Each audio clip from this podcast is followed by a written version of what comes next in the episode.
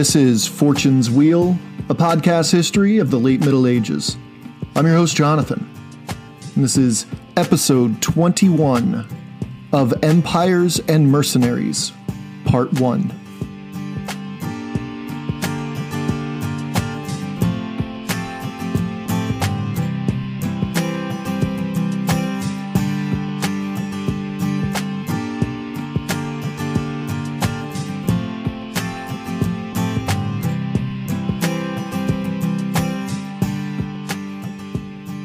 Today, we blow the lid off our Northern Europe centric storyline of the Middle Ages. Yes, to an extent, we follow Tancred de Hauteville's children southward into the Italian peninsula and see the first sparks of Norman dominance in the region. But it's so much more than this. I said we would head to Italy, and we will. But we'll, you know, just take the route that many of those Norman pilgrims would take to get to Italy. They'd head through Constantinople first. See, their capital, Constantinople, now Istanbul, Turkey, the seat of imperial power, though still an incredible presence in the medieval world, was in decline, and their increasingly feckless emperors decided to act upon a long held idea of reunification with Rome itself, a place they all still held dear and seat of the most powerful bishop in all of Christendom, the Pope though according to their Eastern or Greek flavor of Christianity, Rome's bishop was merely the first among equals. Today we see how one legend begins, how the most powerful empire in the region can shoot itself in the foot, and how medieval loyalty was defined. Today, we talk empires and mercenaries. I hope you enjoy the show.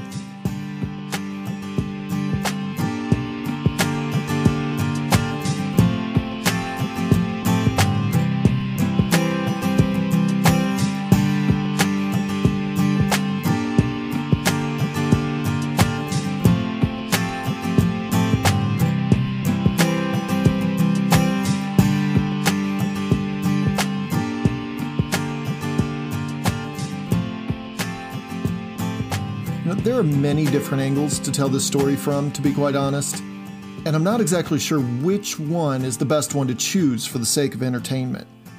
I mean, every angle is a great angle, because every angle has some level of political intrigue or chicanery or action. We're going to get into essentially how the Eastern Roman Empire started a war of conquest against the Muslims, whom they called Saracens but accidentally propped up an even worse opponent for themselves in the long run. Listen, politics aside, there's an uncanny resemblance between what the Byzantines did in the 11th century and American pol- policy in the Middle East over the last several decades. When nations and empires utilize current local animosities to their benefit, when they prop up one side to subdue what inherently happens is the creation of an empowered and legitimized group of people who, in turn, simply don't share the same aims. In fact, many times their aims are in direct opposition to the aims of the larger nation or empire. So, do you tell the story from the Americans? Or do you tell the story from the enabled and legitimized group? Or do you tell the story from the victims or losers of the conflict, from, from the ones who were subdued in the end? You see the dilemma. Historians have wrestled with this one for a long time, but as we know historically, it's, it's been the ultimate winners who control the narrative. Unfortunately, we have multiple winners, so to speak, here. It comes down to preference here, I suppose. So, do I want to tell this story from the perspective of the Eastern Roman Empire? The Normans? The Muslims? How about from the local Lombards, who held such strong sway in Mezzogiorno? Or those living with, within the theocratic papal states, which include central and northern Italy? Unfortunately, I'm not that simple. I mean, in terms of stories, I'm kind of a tough customer. I enjoy depth and context. Everything has context. Context matters history isn't as simple as these people won this battle against these people in this year. What fed into history's events even those of lesser significance. What I'm trying to say here is that I don't know the right answer as to tell as as to how to tell this particular part of the story, but what I do know is that every part is worth telling. Again, history's ours collectively, the goods and the bads. So if we jump around, part of me wants to apologize, but the other part says, no, understanding the world means understanding the world. So I may not know exactly how I'll explicitly tell this story, but what I do know is that I'll it'll be expansive, educational, and entertaining. And I choose to start this, this story in Anatolia, which is in central Turkey, though in 1035 it was part of a fracturing Eastern Roman Empire. There was a small town there in Anatolia, by all accounts, one of very little significance but it was also on the front lines of raids from an increasingly intrusive Abbasid Caliphate, the regional Muslim superpower who had their eyes on the wondrous city of Constantinople. It was no secret to Constantinople's greatness. It rested on the Bosphorus, a very narrow seaway connecting the Mediterranean world to the world of Inner Asia, those lands that led to mythical China. Constantinople sat astride this seaway and had complete control of the major entranceway between the two very different worlds. The culturally and religiously diverse Middle East, India, and Asia proper, and uh, the, for all intents and purposes, religiously uniform, yet still culturally diverse Europe. See, this little Anatolian town was the wild was in the Wild West regions, who suffered from Saracen conquest toward their ultimate goal, which was what any civilization's goal was, and still is today, actually control over the safety and the prosperity of itself. If it hasn't been made abundantly clear by now, I'll just come out with it. Constantinople was this goal, even for Europeans, as we'll soon see. See, there was a leader in this town, this little tiny town in Anatolia. A highly charismatic man who is said to have had towered like an, like an Old Testament giant over his townspeople. He had a raging temper and could pop at any given moment, but he was also borderline brilliant. His wit and his cleverness was very attractive for women and for nobility in Constantinople. He caught the emperor's attention in 1032 after a clever little play on his opponent's customs. See, another Saracen attack was imminent, they waited outside the gates and sent an envoy, envoy to order the town to lay down their arms and surrender. The terms seemed peaceful enough. This man agreed with the envoy, and, and to show his goodwill, this man, as an assurance of his atten- intention to surrender the town the next day, he sent the envoy back loaded with food and alcohol and other provisions as a token of this goodwill. Muslims strictly forbade alcohol. But it's not secret that many groups throughout history have been known to sneak a sip in here and there. And this is one of those moments in which it led to catastrophe. In a culture where alcohol is outlawed, the tolerance level for any random individual in that society would probably be next to nothing. Before they knew it, the Muslims were passed out drunk. All night, this town's leader gathered fighters and weapons. He trained those who needed a quick crash course in warfare, and he pumped his militia up to a boiling point. So when day broke, he led these men into the Saracen camp and slaughtered every last one of them. Before he knew it, he was the talk of the Eastern Roman Empire. His name was George Maniakes. As mentioned, the Eastern Roman Empire was in a bit of a decline, and it's worth explaining why because it'll set the stage for the rise of Maniakes further, as well as explain other things that will become apparent as the story unfolds. To make a long story just a tad shorter, the great Basil II had died just 10 years earlier, in 1025, about the time that Canute was consolidating his power around the North Sea, entering into a pact of friendship with the German King Conrad II and gearing up for a pilgrimage to Rome to watch his new German friend be coronated as Emperor of the Holy Roman Empire. Hey, it, it's good to keep everything in sync as we go. There's a lot of balls in the air right now. See, Basil II was a god among men in many regards. He was a quiet leader who never let his men see his burdens, never shared the emotional baggage that comes with a life spent in the field of battle, and a man wholly dedicated to the success and prosperity of the people he ruled. That said, he also earned the nickname Basil the Bulgar Slayer, which on the surface is pretty awesome, but it also details the complexity of what constitutes a good man or a good ruler. Can a good man also be a good ruler? Well, it's certainly a relevant question, even today, but, but what we do know for sure is that his people loved and appreciated him for whatever he was doing out in the field. He was born into a world where the Bulgar Empire had Constantinople nearly on its knees, and as a young man, he fought against his empire's nemesis. As a general, he defeated the Bulgars and they rose again. And as an emperor, he did not stop until he all but destroyed the Bulgarian Empire and neutralized forevermore its grip on, on, Constant, on Constantinople. Because of Basil II, the Eastern Roman Empire once again prospered. He was its savior without question. As he won battle after battle in the hills and mountains of Bulgaria, year after year after year, his people had a tiny little renaissance happening. Constantinople was the undisputed Christian protector, its emperor the figurehead, something the Pope wasn't too keen on, by the way. While Europe was more and more becoming a feudal state in and of itself, where peasants had next to no chance of escaping debilitating poverty and debt, the Eastern Roman Empire was thriving. There was only an ancient specter of famine, as the farms grew into lush plantations.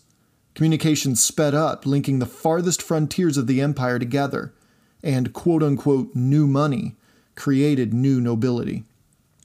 As Lars Brownworth states in his book, Lost to the West, quote, Men flush with excitement of new fortunes seem to be everywhere, carried about in their sedan chairs, endowing lavish public buildings, and playing polo on the broad public avenues. Confidence was in the air and it was contagious. The addition of the Bulgarians, the Serbs, and the Russians to the cultural mix had added layers of diversity, but society and the church had never been more unified.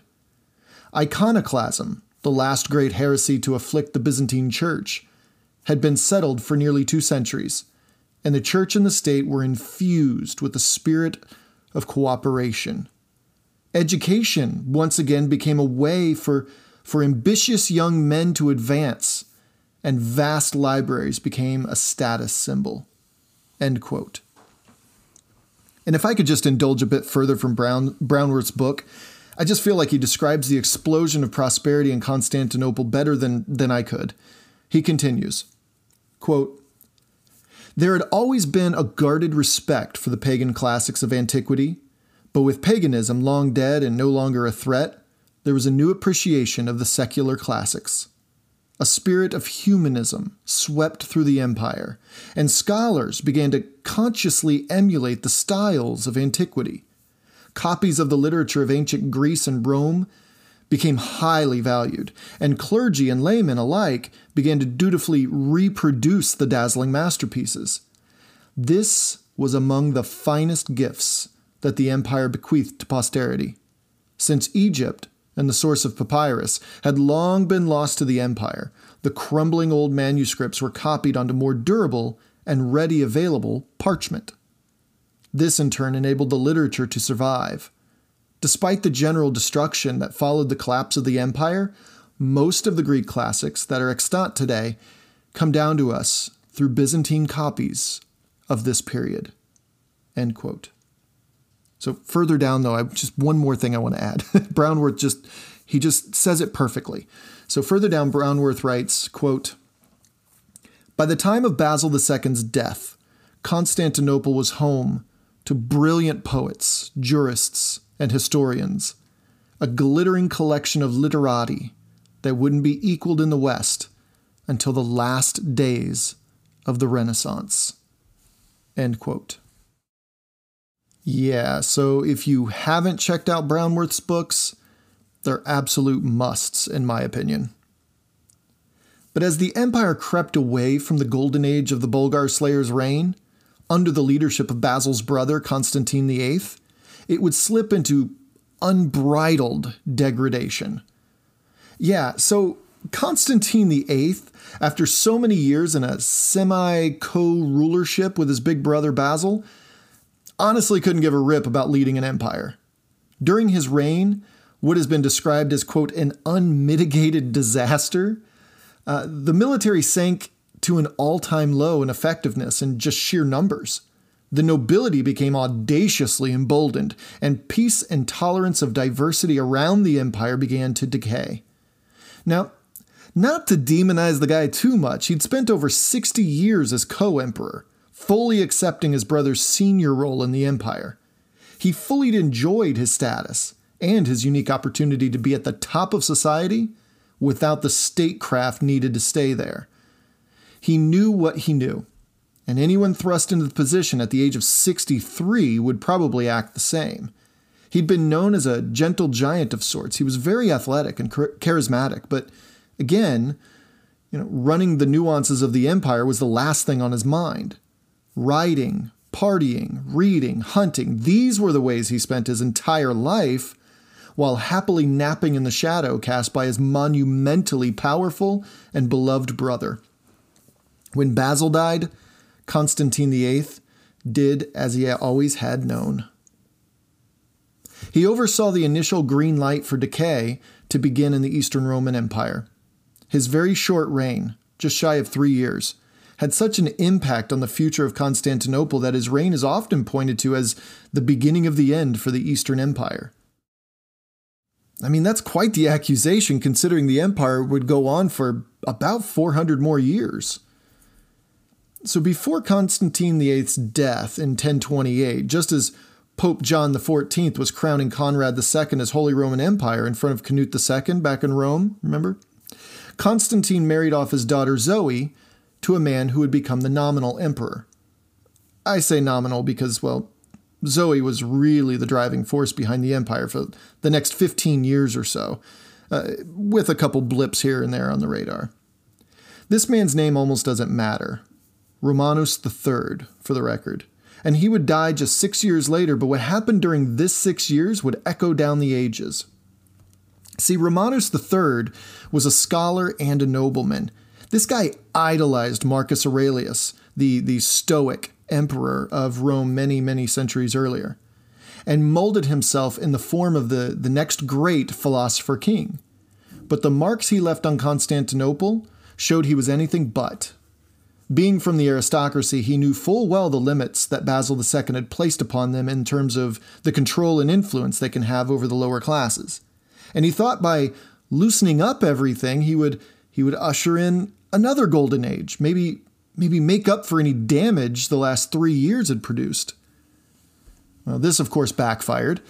The aristocracy, already emboldened, began to run amuck. Land laws loosened to the point of being virtually unenforceable and peasants all over the empire just had their lands seized and their property and livelihood stolen right out from under them. They'd no path of, of redress of grievances, leaving them stranded with nothing, uh, uh quite literally nothing. In addition to this, he implemented he implemented this tried and true avenue of countering a pow- powerful aristocracy flush with newfound power and wealth by devaluing the currency as a way to pay for the for the normal maintenance of an empire. Well, next thing he knew, Romanus was staring down the barrel of bankruptcy and a massive economic collapse. You know, there was a reason why the empire, empire hadn't devalued their currency one single time in over 600 years. And let's be honest, you don't need a PhD to wrap your head around the idea that when you devalue your currency, you're essentially saying that those who hold this currency shouldn't be so trustworthy of its real value. Okay, so here's an example. Like I like bourbon, okay? So so let's look at it like this. A shot of bourbon is as potent as that particular drink will get, right? Though smooth, it's a punch to the gut and just for me at least too much all at once. There's there's too much return on it, so to speak. You know, there there needs to be a balance. It's said that if you add a large ice cube or a few drops of water to your bourbon, its flavor is actually enhanced, right? There's a balance there. The bourbon, for the sake of this example, is the marketplace, while the water is the currency. By the way, just to be clear, the marketplace is the environment in which people define value of items and services essentially by their level of need or want. You know, what are they willing to to to sacrifice to get whatever it is they're they're they're wanting there, they're shopping for. So each market is different, mind you, as each market comprises of different people. If one market adds two drops of water while another adds 20, you can see that the market with two drops values their currency far more than the other market. The market with 20 drops added too much currency, this devaluing its thus devaluing its value, just as too many drops of water dilutes the taste of the bourbon too far. Now, if Romanus had only known about diluting his bourbon, he may have been remembered in a far brighter light. But you know, Romanus flushed with the flushed the market full of more currency, thinking that more coins in circulation will create the necessary funds to keep his empire afloat. Basic economics, right? So, to make matters worse, while Romanus was accidentally ushering in a John Maynard Keynes type of utopia, I say utopia in quotations, his fellow aristocrats were creating the type of cronyism that buries nations throughout history. That uh, that good for me, not for thee idea we even see in today's world. See, they passed laws that made aristocratic owned land completely tax free while peasants were forced to make up the difference. Might sound familiar to some of us. Farms collapsed under the weight of a massive tax burden. Once prosperous plantations were usurped by wealthier elites who then turned around and made feudalistic deals with the evicted former owners to then tend the very farms they just lost. Earned, and, and they earned far less and still shouldered that just that heavy tax burden. This, as you know, is hardly sustainable. Couple all of this with Romanus's main purpose for inflating his currency, which was to, to pay Basil II's immensely powerful military force to continue to protect Byzantine borders, let alone other infrastructure projects. See, in the Eastern Roman Empire, the military was made up predominantly of peasant soldiers, men who tended the fields and then went to war when needed only to return to tend the fields afterward. Sometimes, say, an Anatolian Roman would, would, be called a, uh, would be called upon to travel the breadth of the empire and defend a northern border, for instance. But they were mainly used locally, as were as, as you were far more likely to fight harder near home than somewhere far away. However, these peasant soldiers no longer had a home to gain wealth from or even value from. And now the money that they were paid while serving their empire was worth next to nothing in the marketplace. Well, they were forced to find new ways of making a buck. So the results of one emperor's apathy and another emperor's horrendous economic policies, of course veiled in good intentions as they usually are, were nothing short of apocalyptic. Tenant farming created something j- just this side of slavery and the military shrank to dangerously low levels due to mass desertions. Food chains utterly collapsed, torrents of trade decreased to trickles, widespread famine. The aristocracy became completely uncontrollable. It was, in fact, an epic catastrophe. And there in the middle of it all was that leader of that town in Anatolia we started here with, who had outsmarted the invading Muslim force outside of his walls well, after doing this, this guy, this, this George Maniakes, with his newfound notoriety, he began looking beyond his immediate surroundings too. He was a celebrity now. Celebrities do what they want, right? Well, I mean, only if you let them. And the people of Anatolia, they let him apparently. After a botched attempt by Romanus to capture Antioch, even though they had already agreed to a peace deal with Antioch and and partial vassalage to Constantinople as well. George Maniakes led forces to Muslim held Edessa to the southeast, which fell to him in 1031, all but cementing his place in the Byzantine power structure. However, Romanus, licking his wounds from the embarrassing defeat, decided to root Maniakes in a governorship way out east. You know, get that get that possible threat uh, still working but far away. The region Romanus sent Maniakes to was a region on the frontier that needed a heavy hand to control due to its proximity to the imperial center. The Man- and Maniakes took the role with gusto, reminding me of Canute sending Thorkel the Tall out east to quell the rebellious East Angles, or East Anglians, excuse me, some 15 years earlier.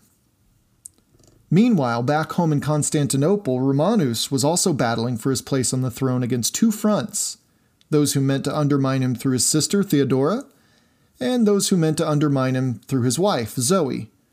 Oh, wait, let, let me clarify that, that second one real quick. Um, let me, how should I put it? Those who meant to undermine him through his wife, who was his wife, Zoe, right? Uh, yeah, they didn't exactly have the best, healthiest relationship. The straw that broke the camel's back was when he pulled her ability to spend money. Uh, they stayed married, of course, but while he found a mistress, she also found someone. This someone's name was Michael, brother of the highly influential eunuch named John the Orphanotrophos, if I said that correctly. Within months, Zoe had Romanus murdered, either by poison or drowning him in the bathtub. No one's quite sure, but they found him in a bathtub, they know that. And on the exact same day Romanus died, Zoe married her lover, Michael. The next day, Michael was crowned Emperor Michael IV. The son of a peasant, Michael had an interesting story to tell for sure, clawing his way to the top by becoming a master at currency trading and some would claim to this day counterfeiting as well.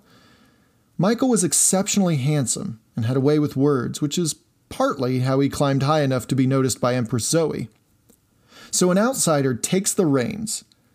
But if you're looking for an end to the corruption allowed under Romanus, well, I hate to disappoint you. But for the realists in our audience, you already know how this is going to play out. Michael was known as a pretty kind and charitable fella but with all that with all that's happened, he increasingly became paranoid, especially since running an empire was completely out of his wheelhouse.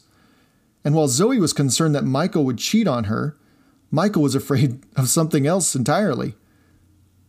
Zoe killed her last husband. I mean, most likely. What's to say she won't do the same to him, right? Michael, using all the might of the emperor, locked Zoe away in the gymnasium or women's wing of the palace, and refused to let her out. He had her surveilled at all times, and those coming and going were monitored very closely.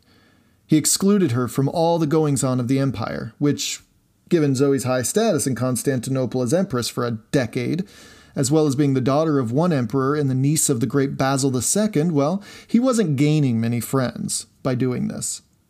As we learned already, Michael's brother John was already a high ranking inside aristocrat, so he pretty much let John take the lead on running the emperor.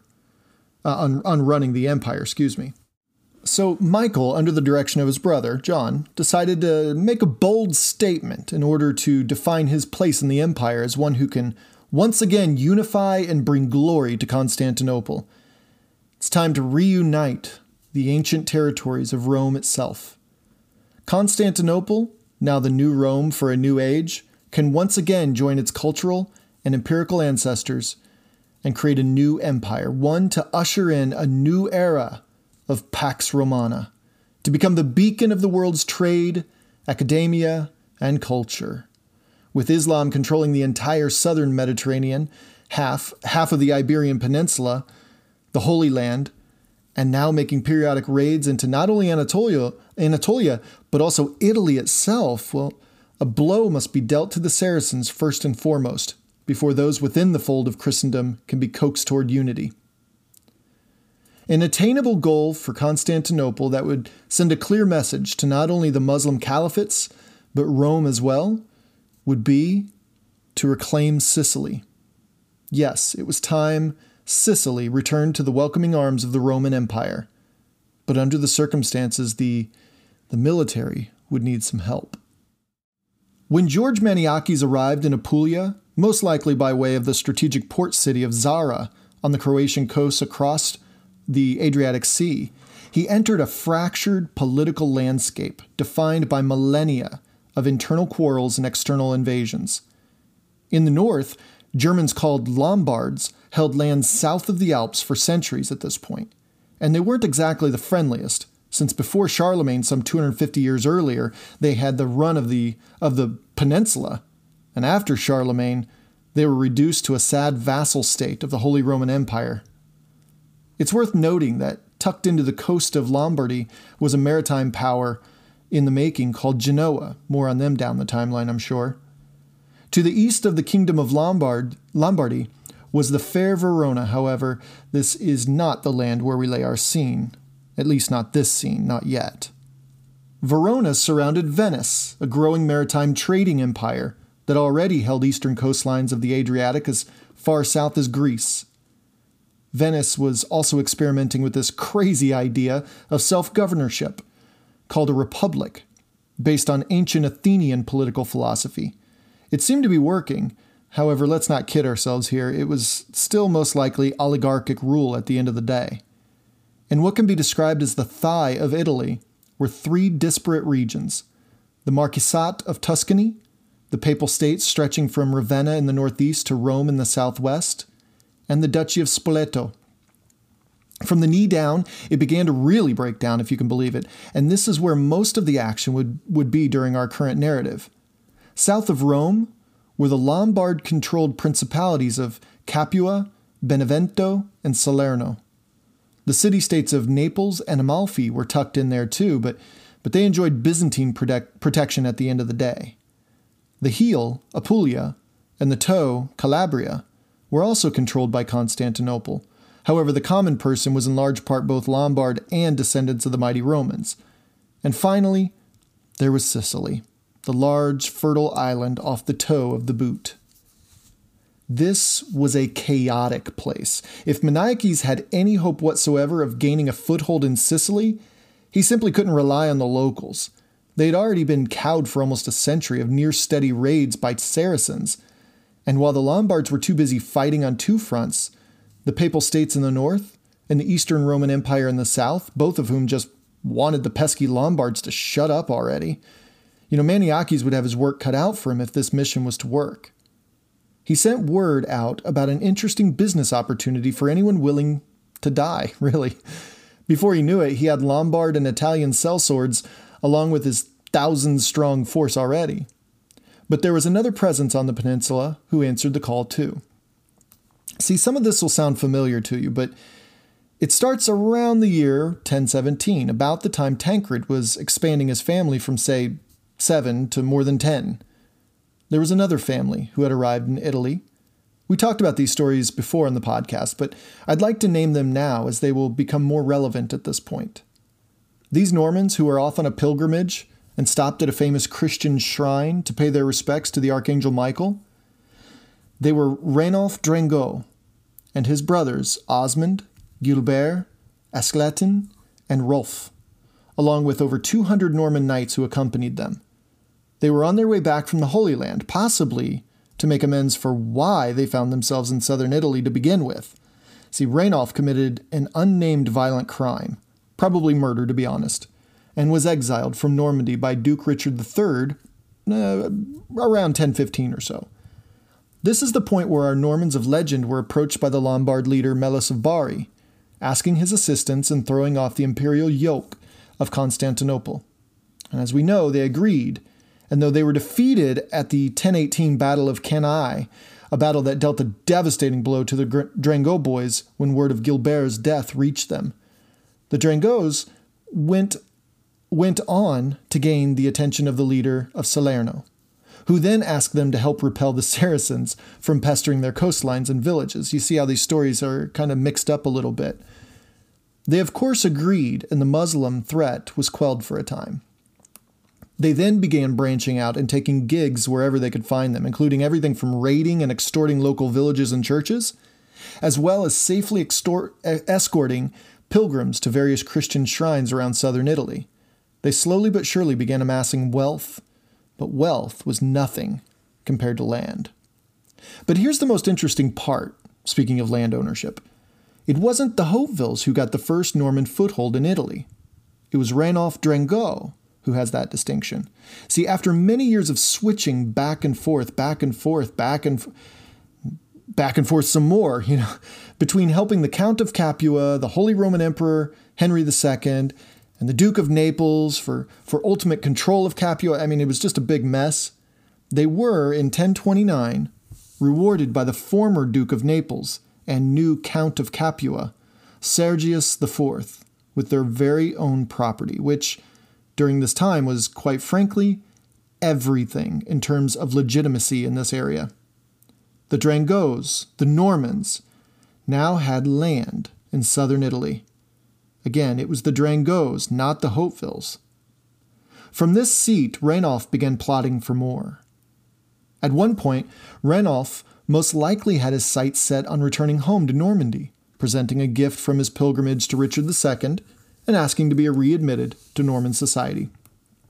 However, I can't imagine a reality where he didn't completely cast off this dream and settle for his new dream a formidable Norman presence in Italy, so close to, well, everything I mean, so close to Rome, so close to the busy and lucrative trade routes of the Mediterranean, so close to the crossroads of cultures, I mean, on and on.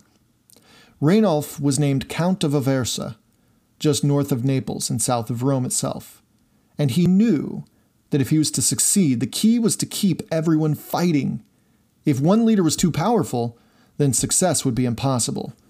By switching loyalties, no one knew who would have the upper hand and everyone would come knocking on his door. Normans were quickly becoming valuable allies, if only tenuously and temporarily. In the midst of all this, Maniakes no doubt heard word of this little band of Normans who were so adept at fighting when he arrived in 1035 or 1036. Maniakes most likely negotiated a deal and offered the same for any other Normans Rainulf could acquire. Rainulf no doubt sent word to his fellow Normans in Normandy, and these were the stories and the calls to action that drove William and Drogo de Hauteville southward. As Lars Brownworth writes in his book Normans, quote, even brash young knights like William de Hauteville must have found the army Maniakes gathered in Sicily impressive. Thousands of Byzantines, a large group of fierce Bulgarians, Serbian mercenaries. Even some Lombard and Italian sellswords joined the excitement. Men of all sizes, shades, and physiques, speaking a number of languages, were coming and going. William and his brother Drogo led their Norman knights through the camps. It must have been quite a sight for Normans who grew up in the rough and tumble Cotentin Peninsula of Normandy. In comparison, Normandy was still an infant in the grand game of human civilization, just over a century old at this point.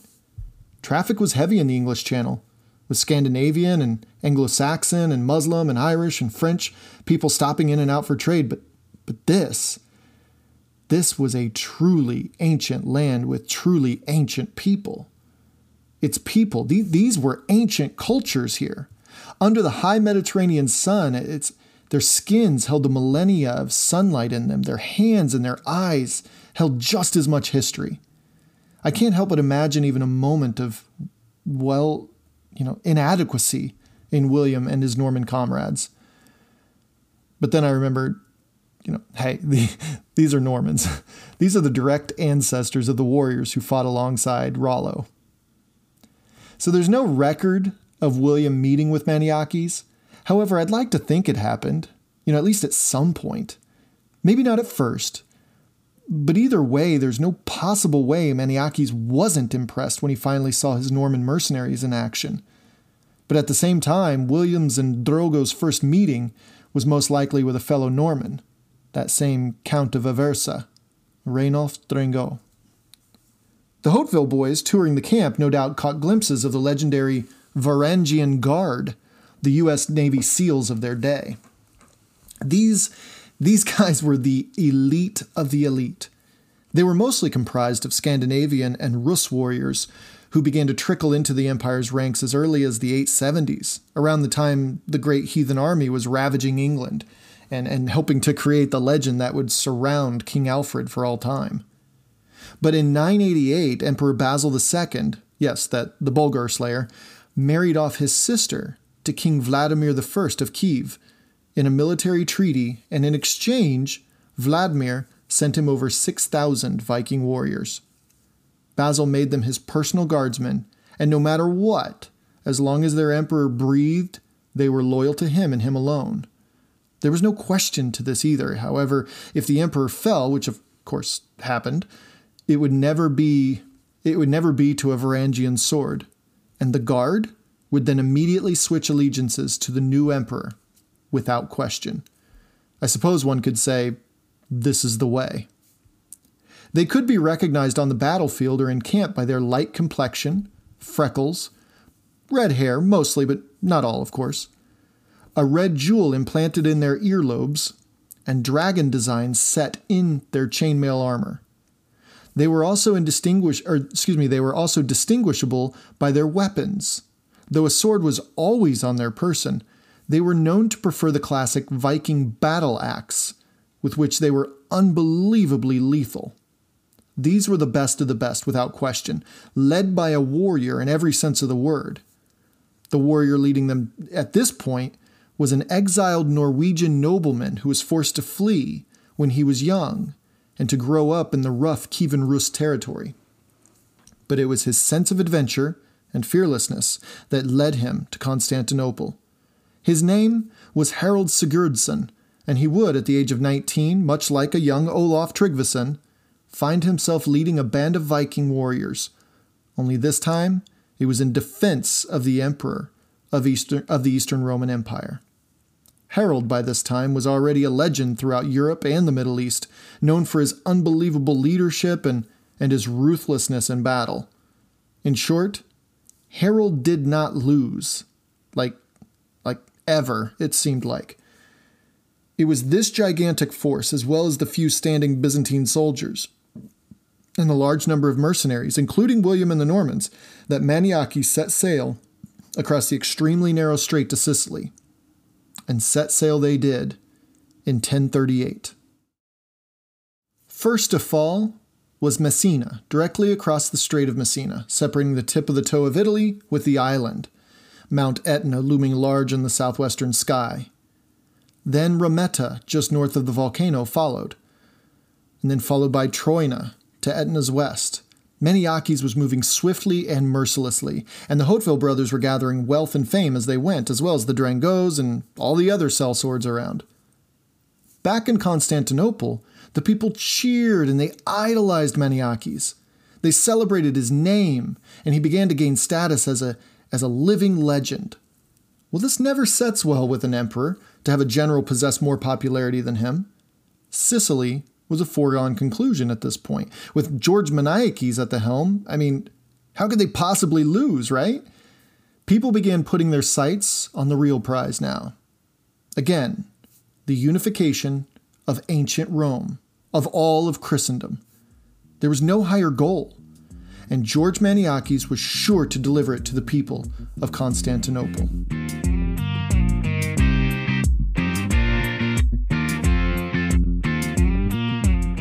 I hope you enjoyed part one of this chapter of Empires and Mercenaries. Be sure to download next week's episode on part two, where we see the relationship of empires and mercenaries play out in its natural course. Please keep sharing this podcast with you, uh, with you and who you know, and on your social media accounts. By now, you know the drill at Wheel Podcast on Twitter and Fortune's Wheel Podcast on Facebook. You can contact me at fortuneswheelpodcast at gmail.com. And if you believe in the aims of this podcast, please consider checking out our page on Patreon, a platform that allows listeners to directly support a podcast. Big things on the planning board right now, such as a website and bonus episodes, and maybe down the road some merch. I'm excited about the growth we're, we're, going to see, and I have you to thank. So thank you. After Troina, though, Maniakes sits and he plans. He pretty much takes all of 1039 and a little bit into 1040 to gather his forces again, sending out various raids across the island, you know, picking apart over a dozen Muslim strongholds and fortresses as they went, kind of nickel and diming his opponent into submission throughout the throughout northeastern Sicily. His sixes covered all the way back to the coast, so there really wasn't a rush at this point. Though the ultimate goal was to rid the Sicilian island of Saracens, the jewel to obtain was the extremely valuable and strategic port city of Palermo. But first, there was just one more mission before Palermo. Saracen forces were utilizing a slightly less important port on the southeast coast of Sicily as a place to welcome more fighters and resources to continue the war against these Romans. The port was Syracuse. And Syracuse would be the birthplace of a legend, a man they would immediately, after the battle, would become known as Bras de Fer. It would be a place in which this Norman family surname would become the talk of the, around the tables of courts and homes around the medieval world. I can't wait to tell you about it.